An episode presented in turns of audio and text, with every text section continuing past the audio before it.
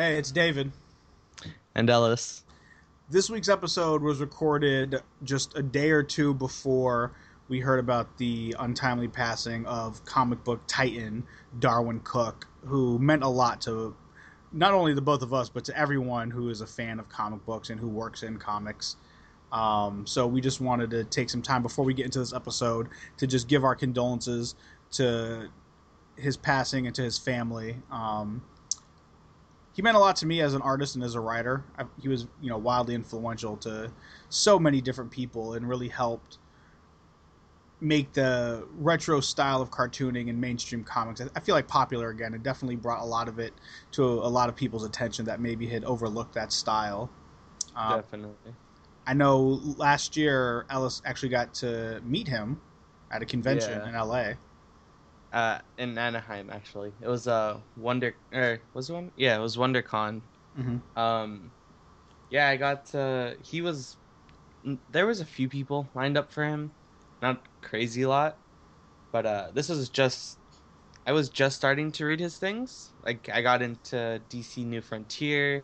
Right. Um, and then all his like different variant covers were coming out. Mm-hmm. Uh, I think the month previous to that. So I was like, oh, cool. I get to meet him and all that, get everything signed, and just say hi. um, but to hear that he's like gone now, is just like that. That sucks. Like he was a highlight of that convention for me, kind mm-hmm. of thing. Yeah. Um, because he was one of the biggest guys I met that that year, mm-hmm. and it was just like to hear that he's gone. It's just whoa, like life is real. True story. Um, if anyone is not familiar with him, um, fuck off, because he is amazing. And like Ellis said, New Frontier is one of the best graphic novels. Well, I guess it was a comic series. Whatever. It's one of the best stories that's come out in many, many years, and definitely. It was also a movie. Yeah, many people are familiar with the cartoon movie. The books, way better, obviously. Yeah. Um, but not only that, like I, I, would highly recommend tracking down his run on the Spirit, his Batman Spirit crossover. His uh, Parker adaptations are incredible. Some of the best visual storytelling. Um, his run on Catwoman. There's just it goes on and on, and there's so many different things. You know, he, he left behind just a, a, a, a wealth of material for people to enjoy, and uh, he should be celebrated as just one of the great creative minds of the comic book medium. Um, yeah, and he's definitely going to be missed. It's really his passing's really affected me, and I know it's affected Ellis too. Um, yeah, and like as you said, his whole art it it was just it changed a lot. Like I was used to the whole how Greg Capullo draws and how yeah Jim Lee and all that the like a little more rough, but his mm-hmm. was just old time cartoony, which hit me like when I was a child growing up with JLA and Teen Titans and all the other stuff. Yeah, for for people who may be more familiar with the cartoon stuff, he is also the person responsible for the intro to Batman Beyond. That was him. Oh, that's right. Yeah, that was him. And so, do yourself a favor and go out and find everything you can of his and enjoy because it's some of the best stuff you can treat yourself to, and he will be greatly missed. And uh, with all that being said, uh, I guess yeah, that's what I do. I like to have a vibrator while I record this podcast. Hey, welcome to another episode of 80 Page Giants. I am your host, as always, David. With me is my partner in crime, Ellis. He's lying. All right, and the one, the only, the wonderful, the magnanimous, the ebony icon himself, Mike Espinos. Not actually ebony. But still an ebony icon, some would say. Only in some areas. I would say. There you go. And then it's been said. So I win.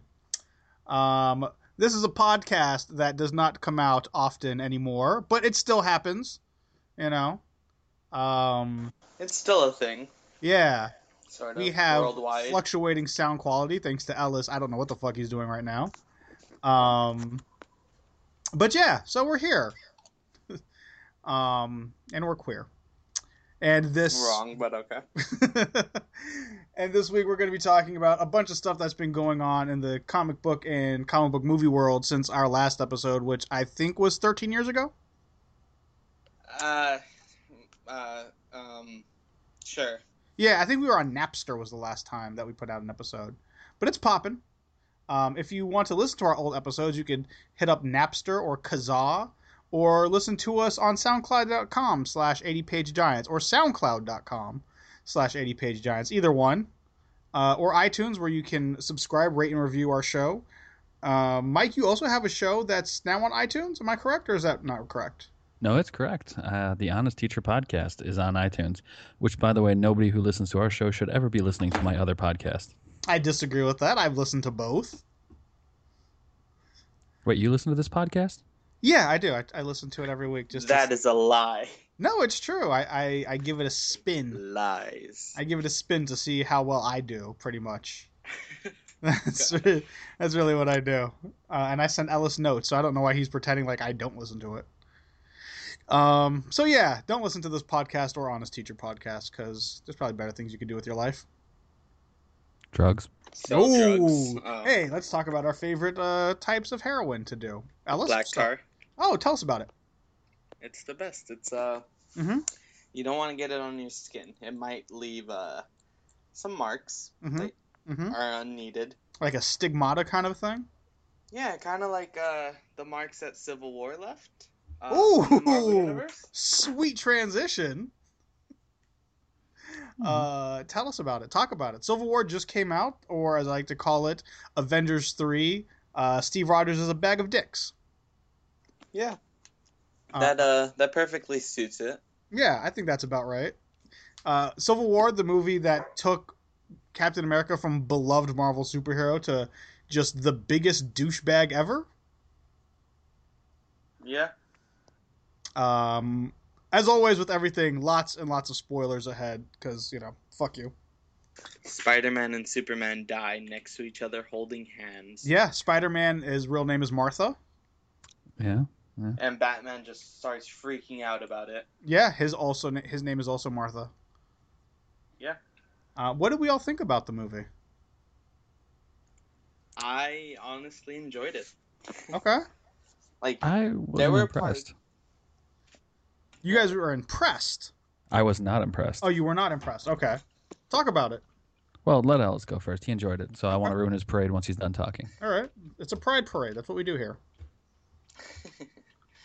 like I mainly enjoyed all the Ant Man stuff because Yes. I have loved the Ant Man movie hmm um, since it came out.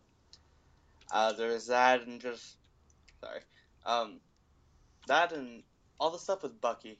Like he's not trying to be evil yet. People are still trying to ruin his life, kind of thing. Well, he was framed for assassination attempts. Yeah, multiple. Yeah. And he- Um, he, did kill some people. Well, yeah, that's true. Did he? I don't really remember. So, what you The liked about most about Civil War was Ant Man, just Ant-Man. purely Ant Man. And I, I agree with that. He was definitely. I mean, I really thought Ant Man was great. I thought they rolled out Black Panther very well. I'm very excited for the next Black for the new Black Panther. Oh, that too.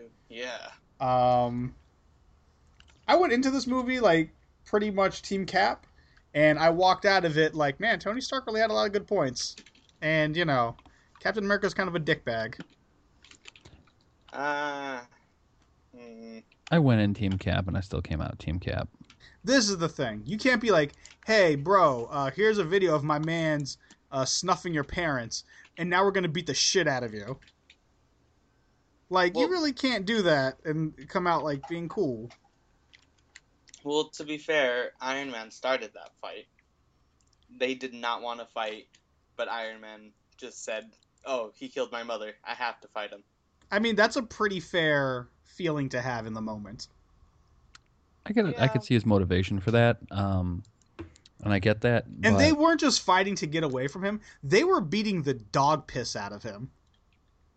no, I agree with that. There's no there's nothing wrong with that statement. I just I I still don't.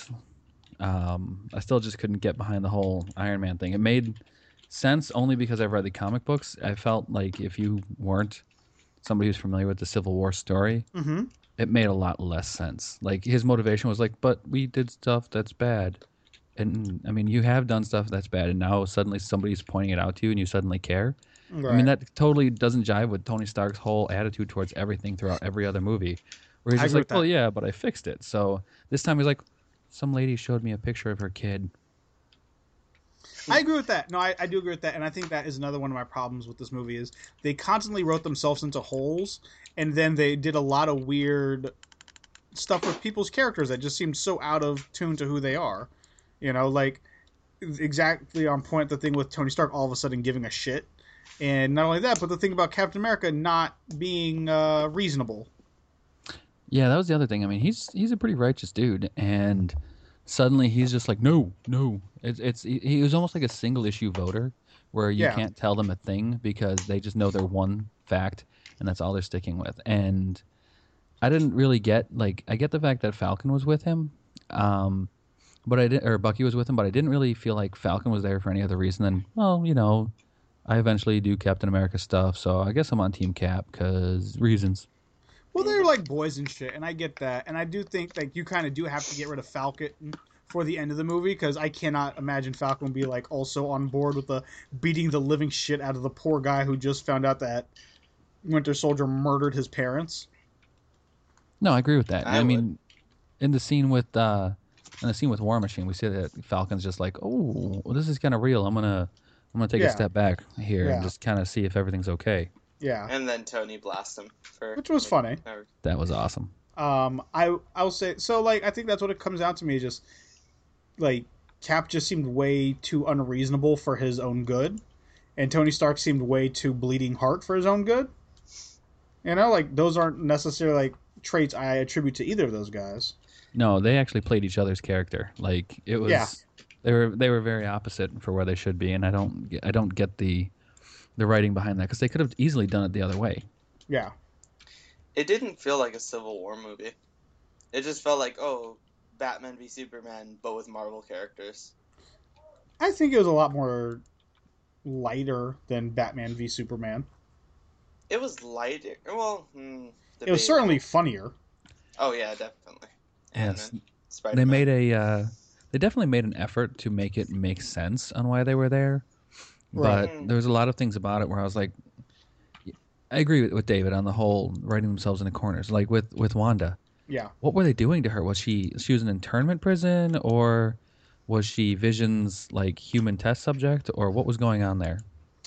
Um, I, you know, I, I don't know. They they were hinting at other stuff with them as well, you know. But uh, it was just, uh, you know, you know what I do want to talk about real quick. Hawkeye continues to be the most boring fucking character in the universe. Like, who gives a shit? Fuck that guy. They just need well, to give my kids are suit. my kids are gonna be mad at me. Shut the fuck up, Clint. You don't even have kids in the actual stuff. Like, oh my god. Clint Barton is so fucking boring in the Marvel Universe movies. Yeah. Well, even in the books at the moment. Yeah. Um. So what do we uh, what are we ranking the this movie? I watched it a few times. Did I brought you? it down. Yeah, I okay. I really enjoyed it. Like, uh-huh. there's reasons all like that would actually make sense for me to enjoy it, but I cannot think of them.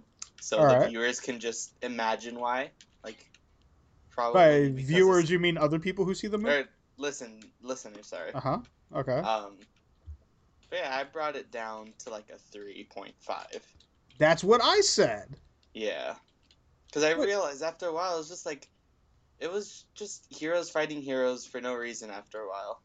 Just yeah. Kinda cause because that... it's cool, and Batman v Superman did it, so why not?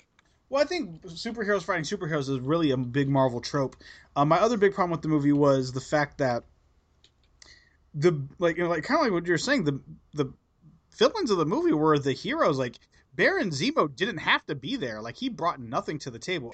So uh, yeah, I give it the same ranking that I gave Batman v Superman. I thought it was enjoyable at parts. I don't think it was a perfect movie. It wasn't the worst thing in the world. It certainly wasn't better than the other Marvel efforts. You know, um, I it really felt like Avengers three to me. It, I agree. It felt like Avengers three. Honestly, if you took the air, uh, airport scene out of the movie, uh-huh. it would be a terrible movie. Yes. And that kind of was that kind of is weird because, like, if you just have the airport scene, just that scene, easily four, four and a half for me. It was a great scene. Everything Yeah. I ever wanted was there. Yes. Especially Ant- Ant-Man just killed it. yeah. Um, No, Paul Rudd stole the Giant show. man. oh yeah, Giant Man, Ant Man, Paul Rudd, all I up in there. I've never seen anyone in any of these movies steal scenes from uh, Robert Downey Jr., who is arguably the better actor out of everyone in any of these movies.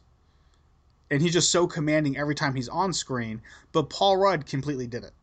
Yeah, I agree I'm not saying Paul completely. Rudd's a Yeah. better actor than Robert Downey Jr., but I'm saying that he really took over when he was there. Yeah, No, he I agree did with that. amazing in this movie. Yeah.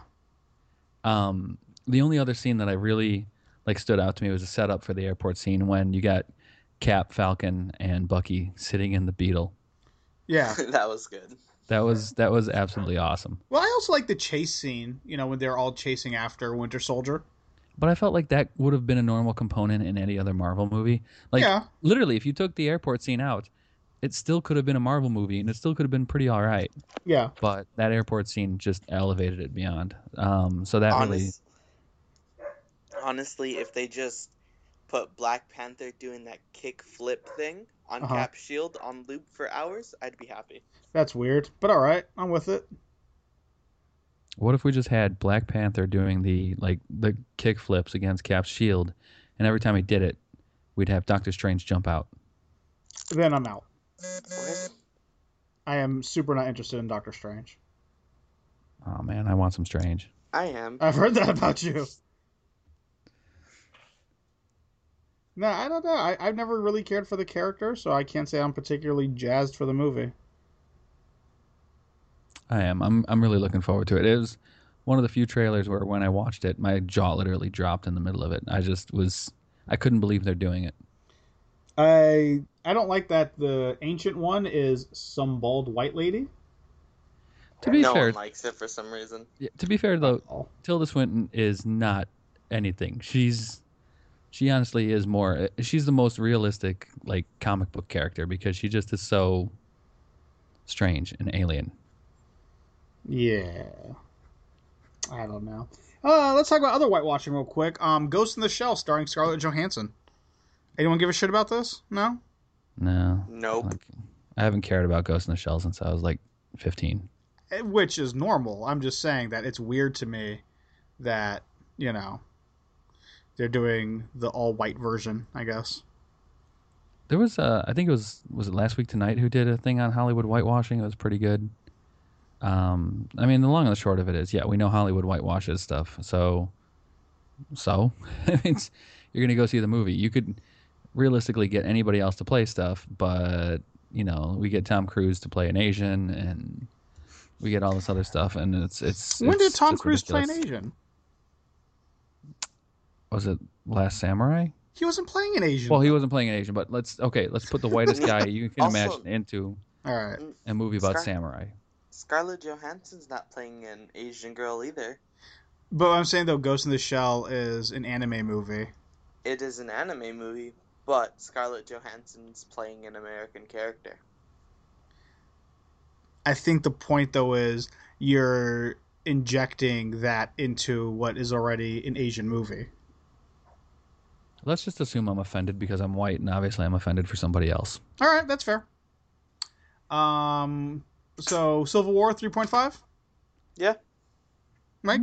Uh, four, four and a half if it was just the airport scene, but four. But it's not. It's a full movie yeah, where they beat the living shit out of a man who just found. Look, look, look, if we're somewhere in a filthy bunker and we find footage where Ellis murked your family, I would take a step back and be like, all right, guys, well, yeah, I guess you two got to work this out because I, you know, I'm not Okay. going to sit there and like help him beat the dog piss out of you during this terrible emotional moment. okay. I've got to say, nobody caught the the the the dig at Batman versus Superman No. where Cap says, "Oh, his mother's name is Sarah." Falcon's like, "I don't care what his mother's name is. I didn't get that at all. When was that?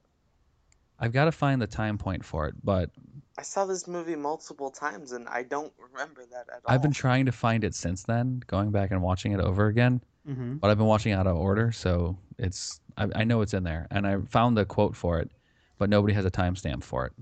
But I don't recall that at all. I'm telling you, it's in there. Okay. All right. more con- uh, tune in next week for uh, movie conspiracies with Mike Espinos. Wait, we have to record two weeks in a row? Oh yeah, it's not going to air, but we're definitely going to record it. Okay, I've got a question. Did Uh-huh. it did it bother anyone that Iron Man easily destroyed Winter Soldier's arm? No. Isn't his arm made out of vibranium? The arm might be, but it has to attach somewhere. You got to Yeah, find he the didn't. weak point. He didn't destroy the arm. He He ripped. blasted it towards the elbow. He ripped it off. No, he shot his little laser beam in like Hold on, little laser is. beam is really You know selling what I mean. short. his the- pulse repulsor rays, whatever. Uh huh. He shot that towards where your elbow is, and that's not where it connects. It connects to his shoulder. Like, and he easily destroyed it. That shouldn't have been a thing. I will say it did not bother me. no, It it was bothered me. Nope, it bothers me. Um, If nothing hurts Black Panther, it shouldn't be like his arm shouldn't be able to be destroyed like that. Eh, I don't know. I mean, I feel like a blast from Iron Man's repulsor ray that up close and personal. You know, He was up close to Cap's shield, and nothing happened to it. It's the hmm. same metal. well, Cap Shield also took a blow from Thor's hammer. That's another thing. Cap's shield, it works weird. Like Spider-Man points it out, but like it'll take. I think that was a from- joke. That no, that's how vibranium works though. Vibranium, if I'm not mistaken, uh, the idea of vibranium is that it's not the strongest substance adamantium is, but what vibranium does is it it's a comet. I think it was comet metal that landed in in Wakanda. Uh, Wakanda. Wakanda. Yeah, it landed in Wakanda, and that's like their entire economy is based on it. And vibranium is absorbs the energy from everything that comes in contact with it. So that's why like when he had the Panther ring on, it freaked out with Bu- uh, Bucky's arm. Is Wait, that vibranium is like it's like tuned differently to the universe, and that's how it absorbs bullets and all the other energy is because the vibranium itself, um, it, it just like sucks up everything else around it. It's like black hole But- metal. Okay, so Cap shield, it can absorb Thor's hammer, it can absorb Tony's blast, Mhm. but when it comes to like a missile from a little like tank truck thing, he just gets sent flying. Like I don't Well- think that's how that works. As the missile expands around the shield, yeah.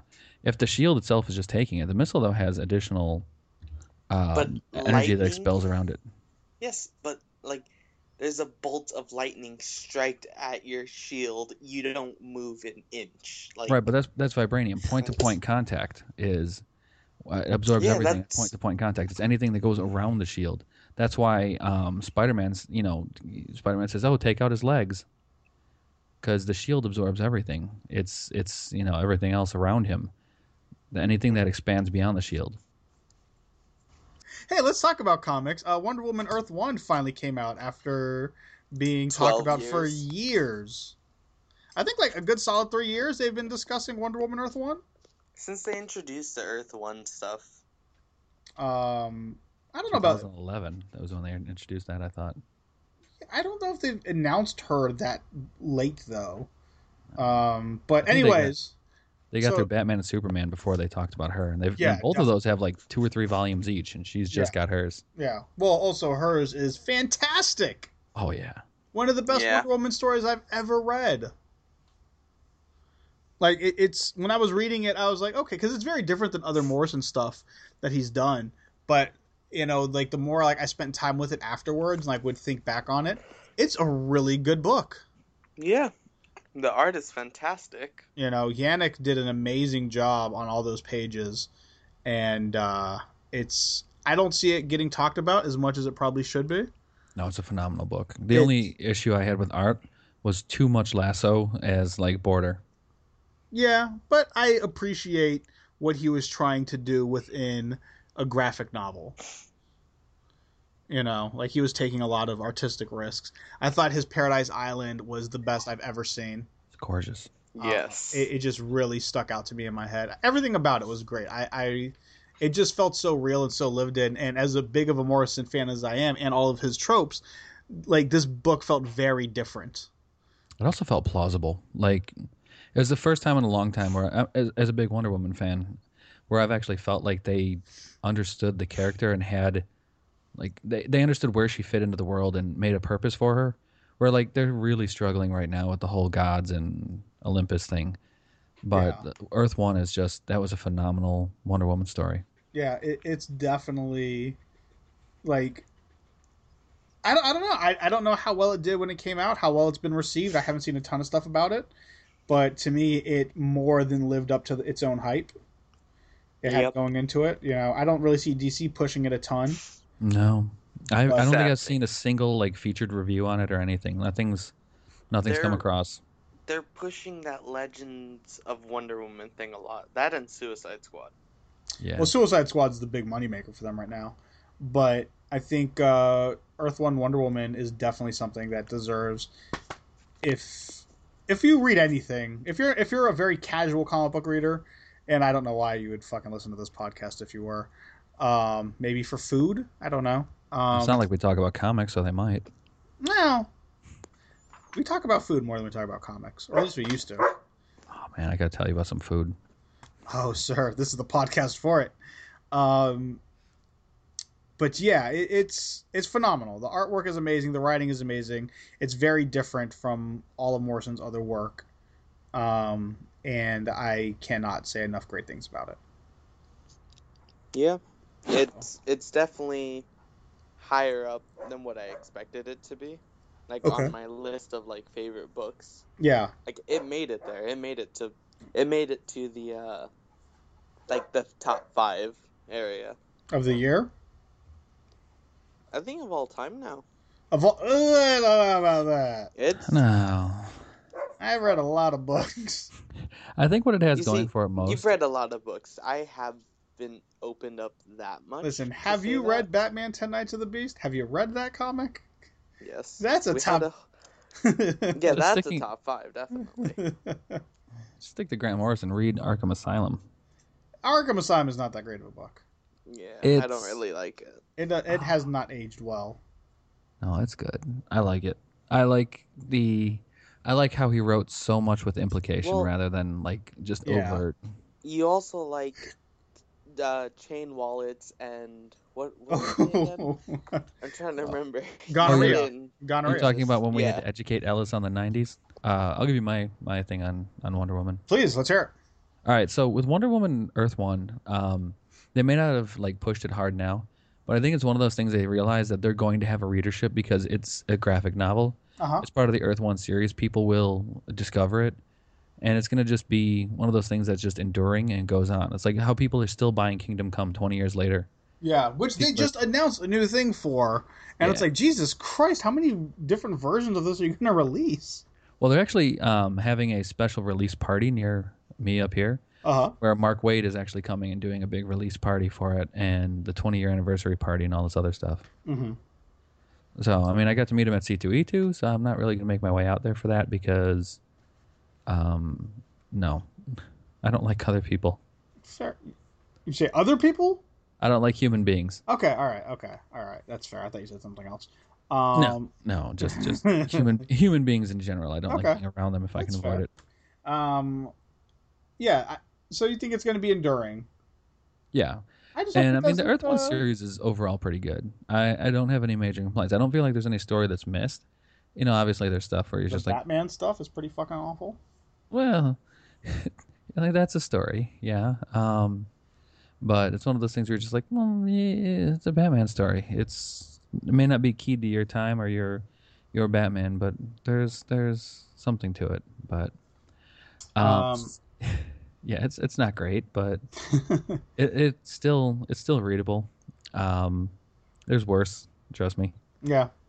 Uh, hey, you know what else is happening? No, tell me.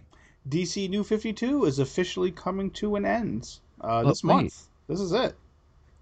It wouldn't be coming to an end because they're hitting issue 52, would it? Um, yeah. I, Do they think- have like do they have like a voodoo guy at DC who's just like, "Oh shit, you can't do anything unless it has 52 in it."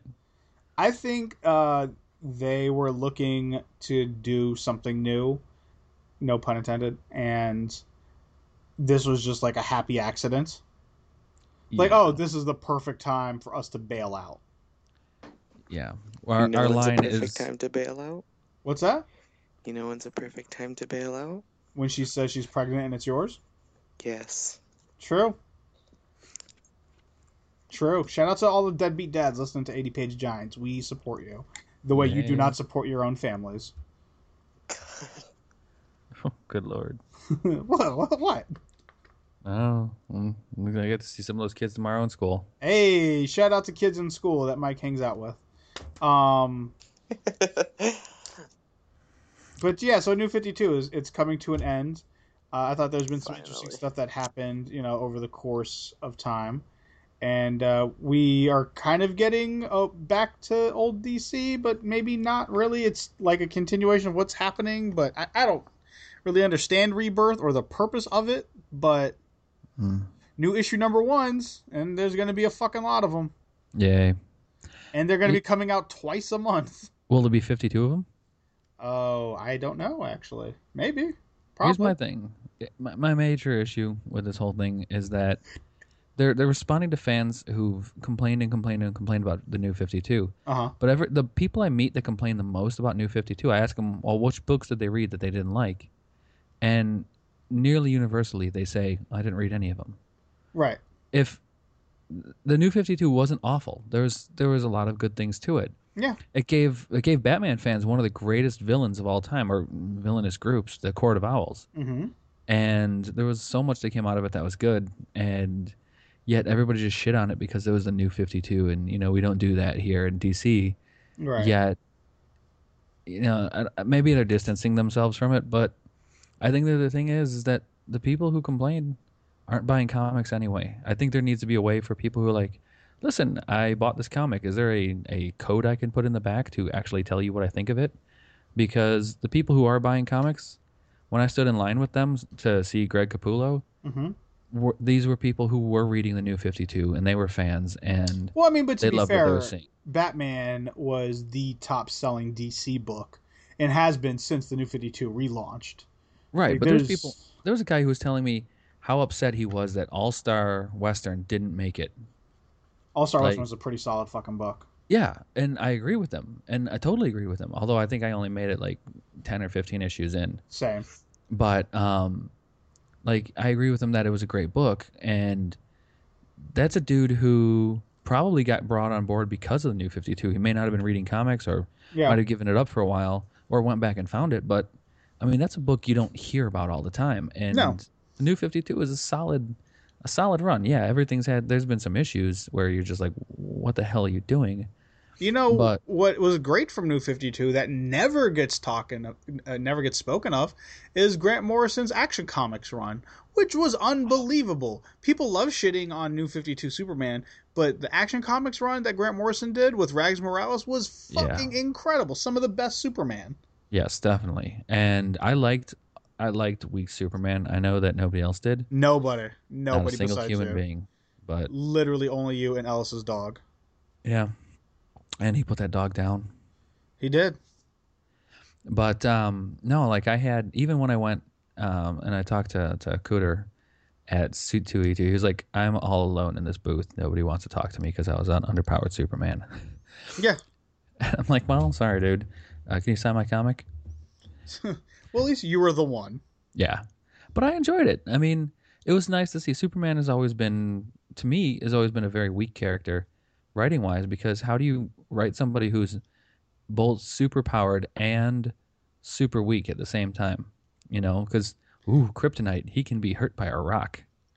Like everybody else is able to function, where Superman's like, I'm suddenly incapable of doing anything.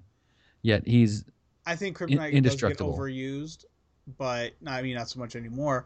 But I mean, I think that it, it goes to the types of stories that you tell with Superman. You don't tell, you know, like Superman. It should be these big, grandiose sci-fi thriller stories. Like that's Superman book. Superman isn't Peter Parker, nor should you be writing Clark Kent like he's Peter Parker. Like it, it's, you know, it, it's what you don't go to the grocery store and be like, hey, I would like uh, watermelon, and also I would like a pack of beer, and then you just buy two watermelons, walk out, and then complain when your beer doesn't taste or when your watermelon doesn't taste like beer.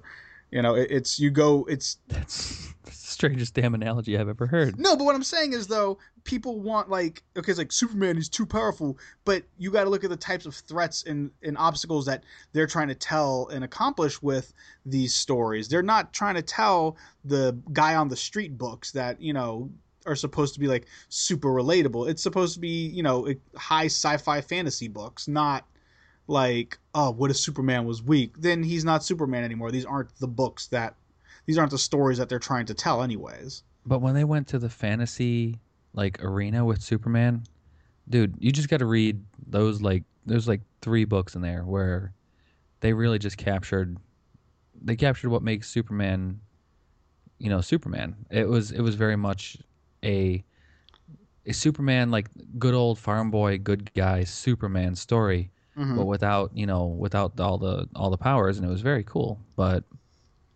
I know uh, convincing you to read that's going to be like convincing you to, to uh, accept Eminem into your heart. nah it's not gonna happen it's just not happening um But there was, I mean, there was other shining examples like Grayson.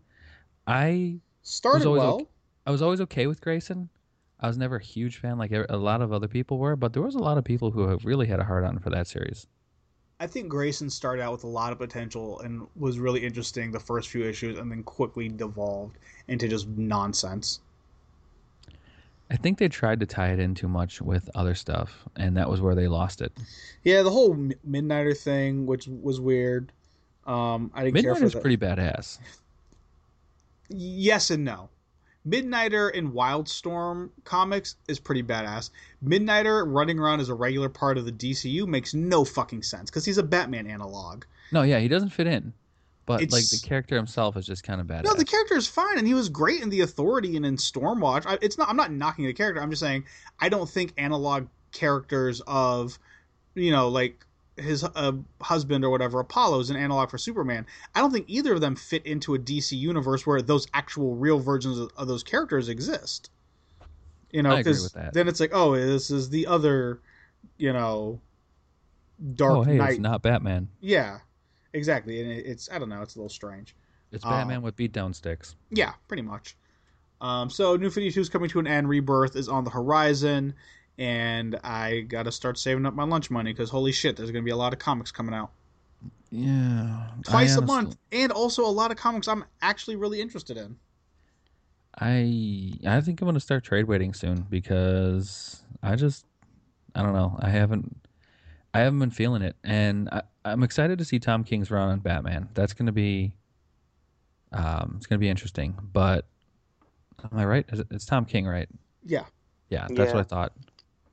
I'm interested to see what he does with Batman. I I think that Batman's needed a new writer for a while. As much as I love Yes. Scott Snyder, um, I think that fifty something issues is a really long time to write. hmm But um, also, I'd like to see Scott Snyder get back to a lot of his other work. Oh, he's Uh, locked in for All Star Batman, so Yeah, but I want to see more witches. That was awesome. I think he has an exclusive with DC now for the next X Men. I think also uh, Bryan Hitch was saying he has like a 10 year exclusive contract with DC or something, Jesus. which you know is interesting, I guess. Uh, the, hey, you know what? DC's willing to pay for the talent, um, as long as the talent continues to produce. I wouldn't be surprised if they try to just rope in Mark Millar for something just because. I don't think Millar is a good fit for the main DCU. No, I don't think so either. Honestly, although I'd like to see him. Uh, you know what? Mark Millar was a great writer early on with other people's books, but lately I don't want to see him on anything that's not his book. And speaking of uh, tying it into Batman, Greg Capullo is working with Millar on something. So He is is, it- I think yeah, it's em- is it. Empress? No, no. No, what is he- Their their book has not been announced. It's still hush hush. Yeah, but So- I'm I'm patiently waiting to see what that is because if Capullo's involved with Millar, it's gonna be it's probably gonna be awesome. I just want more Starlight. That's all I care about Millar doing is more Starlight.